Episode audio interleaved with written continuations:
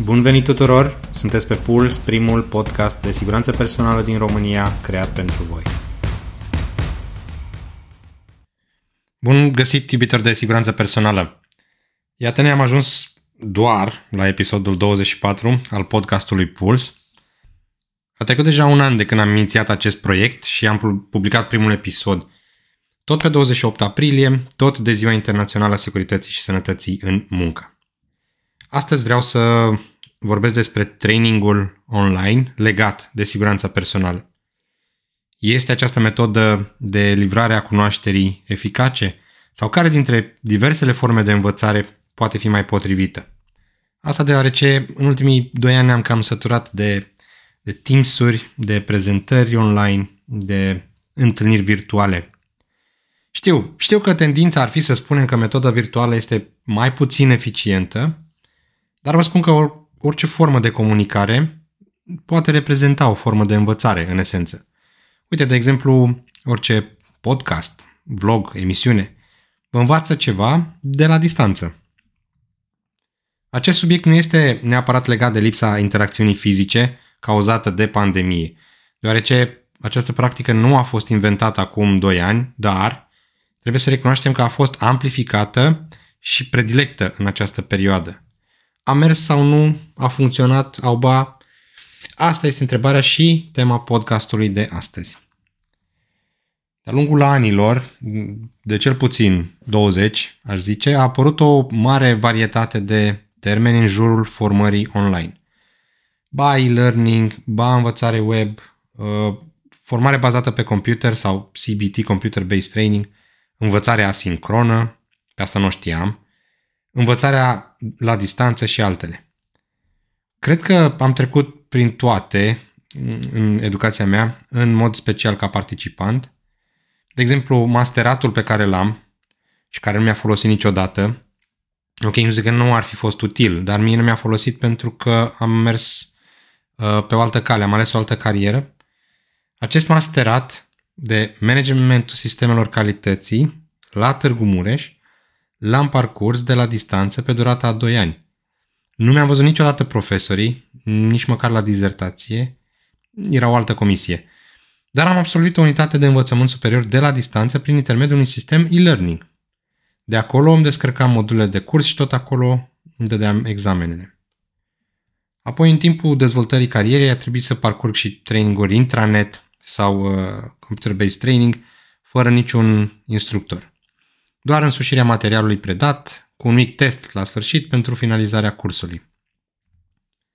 Iar în urmă cu 2 ani am susținut o serie de webinarii pe teme de siguranță personale, însă de această dată eram la butoane, nu în spatele ecranului. Feedback-ul a fost ok, doar că numărul de participanți uh, versus cei înscriși a fost un pic dezamăgitor.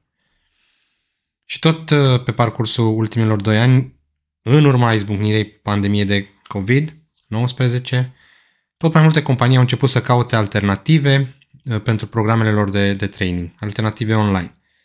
Din fericire, industria online a fost pregătită cu tehnologie îmbunătățită, înțelegere sporită față de ceea ce își doresc formatorii, cât și de ceea ce au nevoie cursanții. Dar ce face instruirea online eficientă?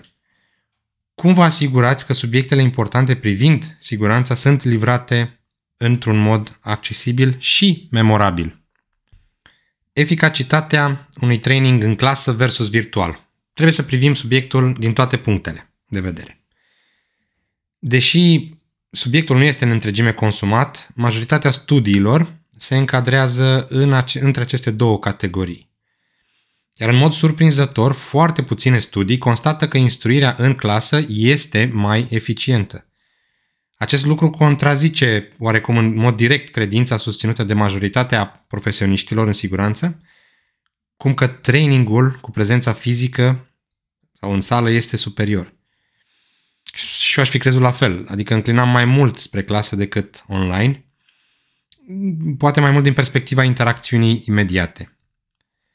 Dar calitatea conținutului este superioară metodei de livrare și face ca aceasta să conteze mai mult decât forma instruirii. Studiile indică faptul că formarea online este echivalentă cu trainingul fizic în sală, dar numai atunci când conținutul cursului dintre ambele formate este același. Da? Hai să ne uităm la un PowerPoint, câteva slide-uri, câteva poze și un smiley face și gata. Rezultatul este același, indiferent chiar de performanța instructorilor. Dacă ar fi să înregistrați un curs fizic și să-l transformați într-un curs online, probabil ați obține același rezultat de formare ca și în cazul sesiunii fizice.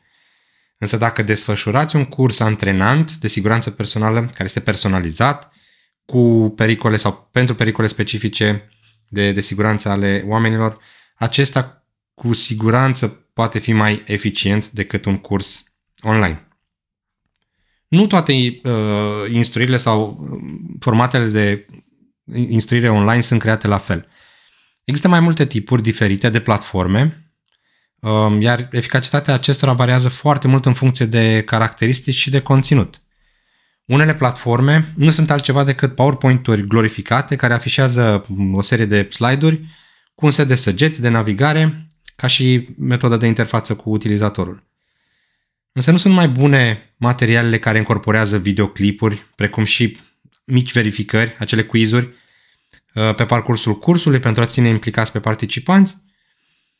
Toate cursurile de siguranță ar trebui să îndeplinească acest criteriu, măcar acest criteriu, și trebuie să fie create cu accent pe interactivitate. Instruirea în sală poate fi inadecvată. Ca și în cazul online, calitatea instruirii în clasă variază considerabil. O sesiune desfășurată de cineva fără pasiune sau fără interes pentru acel subiect și care folosește un PowerPoint pe care l-a preluat de pe internet, va fi probabil inferioară unui uh, modul de formare online.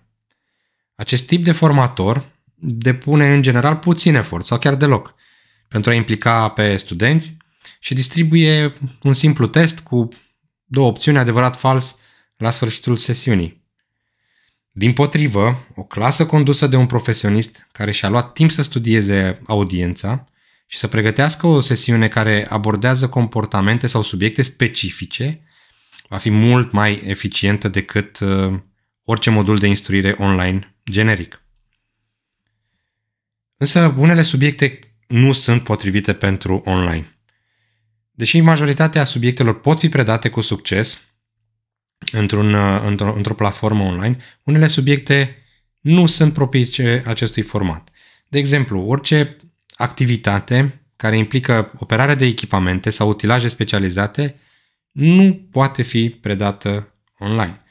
În acest caz, poate fi recomandată o abordare de învățare mixtă, care combină uh, formarea practică cu, cu, cu online sau cel puțin cu vizualizarea de uh, anumite materiale demonstrative. Poți studia ceva materiale uh, pentru construcția și destinația un, unei măști de sudură, de exemplu, însă detaliile, reglajele și alte aspecte se pot lămuri doar față în față. Și nu mai, nu mai vorbesc de interacțiunea cu produsul, starea pe care uh, ți-o creează, fixarea corectă, compatibilitatea cu alte echipamente și testarea efectivă în, în lucru. Um, de asemenea, explicarea situațiilor cu risc ridicat.